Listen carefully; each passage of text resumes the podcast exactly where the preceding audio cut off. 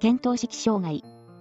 夏なのに、厚着をしたり、食事をしたばかりなのに、食事の準備を始めたり、外出したまま家に戻ることができなくなったり、人が誰か突然わからなくなることです。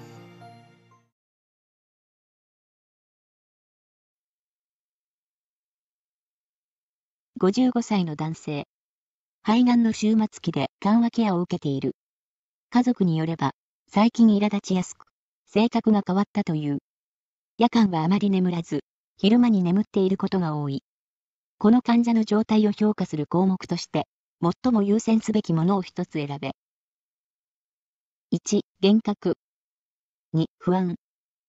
3、意欲低下。4、検討式障害。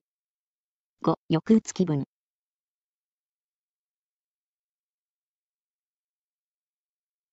正解は、4、検討式障害。設問は、専門の症状が記述されています。専門。急に落ち着きがなくなる。辻褄の合わないことを言い、興奮する。家族の顔がわからなくなる。幻を見る。裸でうろうろするなどの症状を示す。眼臭末期。身体機能の低下。薬剤、慣れない入院環境、身体症状により、専門が起こりやすい。専門は、注意、認知、及び意識レベルが、急性かつ一過性に障害される病態で、通常は可逆的である。ほぼ、すべての疾患及び薬剤が原因となり得る。専門があると、注意力、判断力、検討式が低下する。検討式、現在の、年月や時刻、自分がどこにいるかなど、基本的な状況把握のこと。検討式が保たれているかどうかが、意識障害の指標となる。専門と認知症、時に鑑別が困難。専門は、主に、注意力に影響を及ぼし、典型的には、急性疾患、または薬物中毒、時に生命を脅かすによって引き起こされ、可逆的であることが多い。認知症は、主に、記憶に影響を及ぼし、典型的には、脳の解剖学的変化によって生じ、発症がより感情で、一般に不可逆的である。眼臭末期では、身体機能の低下、薬剤、入院環境によって、専門が起こりやすくなります。性格が変わり、苛立ちの感情障害、夜間の不眠が、その症状です。他に、検討式障害などの認知機能の評価をして、原因を治療することになります。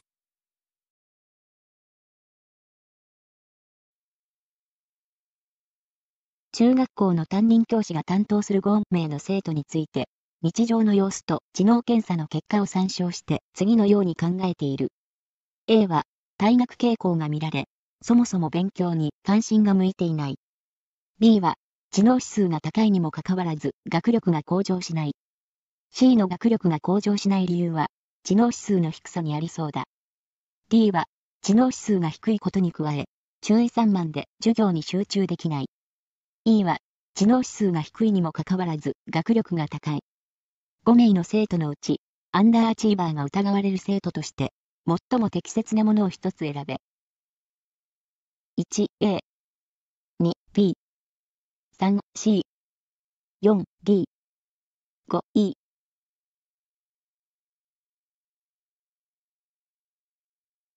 正解は 2B。アンダーアチーバーっていうのは何かってことですね。普段の言動に知的さが感じられ、複雑な内容の話も理解でき、興味が関心を持つことには、周りが驚くようなアイデアや成果を出すこともある。それなのに学力テストや学業成績が振るわない。知能水準などから予想されるより低い学力を示すこともアンダーアチーバー、未達成時と言います。力を発揮でき発揮できない状態が当たり前となってしまい、自分はどうせできないといった誤った自己評価を持ってしまったり、何事に対してもやる気を失ってしまうこともありますね。アンダーアチーバーの改善には、この子はなぜアンダーアチーバーになっているのかと原因を探ることが大切とされています。問題にちょっと戻りますね。2番の B が正解となります。A, A は退学傾向が見られ、そもそも勉強に関心が向いていない。B は知能指数が高い。そうですね。知能指数が高いにもかかわらず学力が向上しない。C の学力が向上しない理由は知能指数の低さにありそうだ。D は知能指数が低いことに加え、注意散漫で授業に集中できない。違いますね。E は知能指数が低いにもかかわらず学力が高い。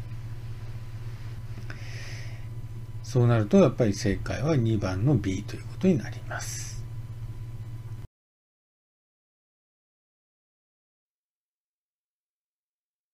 4歳の女児 A。A は2週間前に豪雨による水害で被災し、避難所で寝泊まりをするようになった。避難所では母親のそばを片時も離れなかった。10日前に自宅に戻ったが、自宅でも A は母親について回り、以前していた指しゃぶりを再びするようになった。夜静まると、戸外の音に敏感になり、雨、たくさん降ったね。川からゴーって落としたね、と同じ話を繰り返した。被災か2週間が経つが、A は、保育園にもまだ行けないため、母親は、保育園を巡回している公認心理師に、対応の仕方を尋ねてきた。公認心理師の助言として、適切なものを一つ選べ。1、通園させるように強く促す。2、母子が少しずつ離れる練習をする。3、指しゃぶりをやめさせるようにする。4、災害時の様子を話し始めたら、話題を変える。5、災害に関するニュースなどの映像を見せないようにする。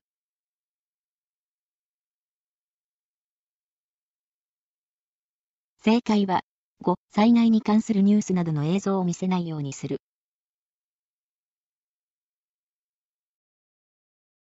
リアルなですね、災害の映像に頻繁にさらされるのは、まあ、子供のメンタルに悪影響をとにかく及ぼすということになります。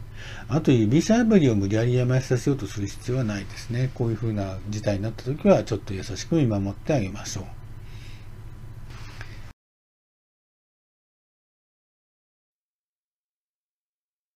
13歳の男子 A、中学1年生。A の学校でのテストの成績は、中程度よりも、やや上に位置している。試験に対しては、出題される範囲をあらかじめ学習し、試験に臨む姿もよく見られる。しかし、その試験を乗り切ることだけを考え、試験が終わると全てを忘れてしまう質の低い学習をしているように見受けられる。勉強に対しても、ただ苦痛で面白くないと述べる場面が目につき、学習した内容が知識として定着していない様子も観察される。現在の A の状況の説明として、最も適切なもの一つ選べ。1、リテラシーが不足している。2、メタ記憶が十分に発達していない。3、進化学習や発展学習が不足している。4、機械的暗記や反復練習が不足している。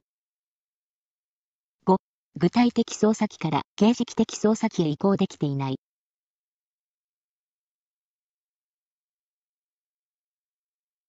正解は、3、進化学習や発展学習が不足している。リテラシーとは、言義では読解記述力を指し、日本語の識字率と同じ意味で用いられている。メタ記憶とは、自分が対象を認知している状態を認知しようとすることです。感覚運動器0から2歳の特徴は、対象の永続性です。毛布で物を隠しても、中にあることを理解する。全操作機2から7歳幼稚園の特徴は、自己中心性です。相手の立場で想像できない。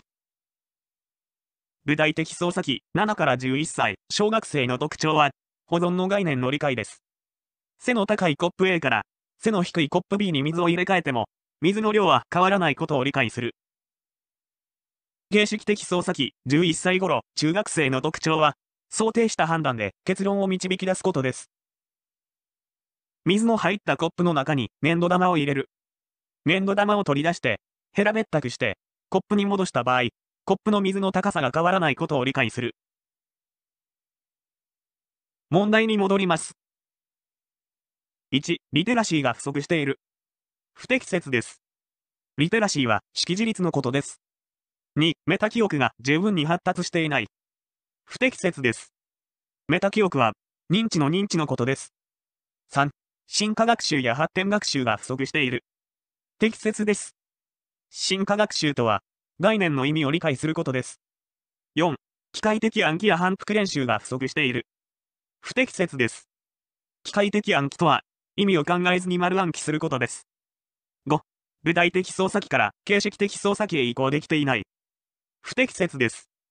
設問では、形式的操作機の想定した判断はできています。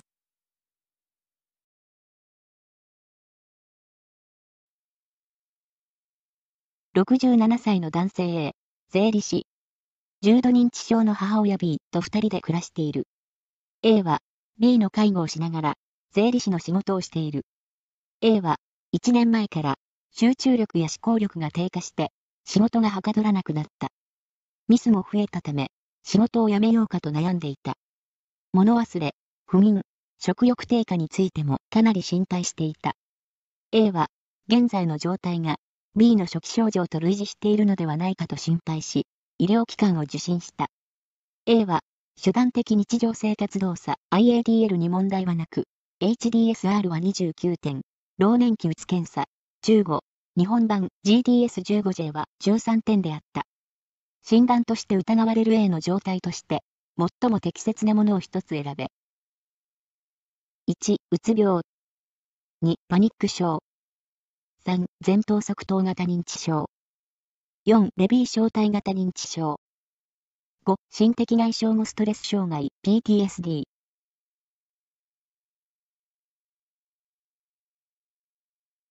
正解は、1、うつ病。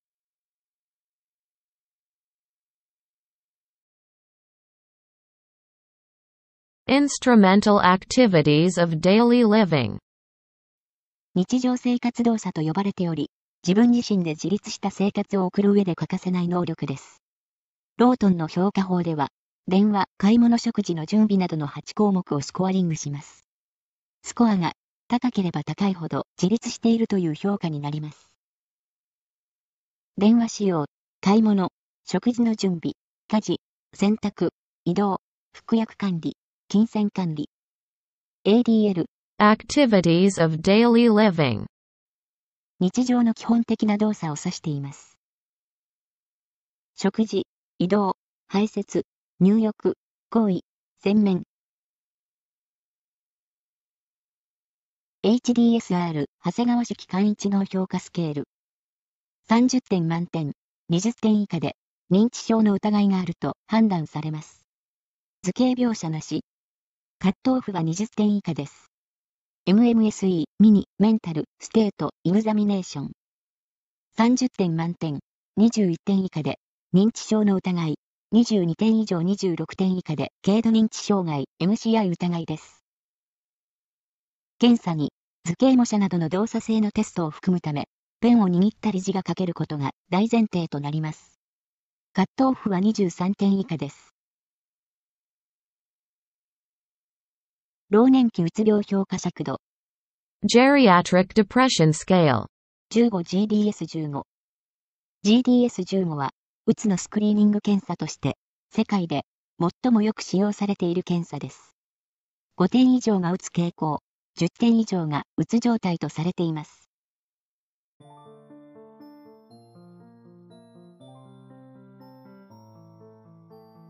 検討式障害。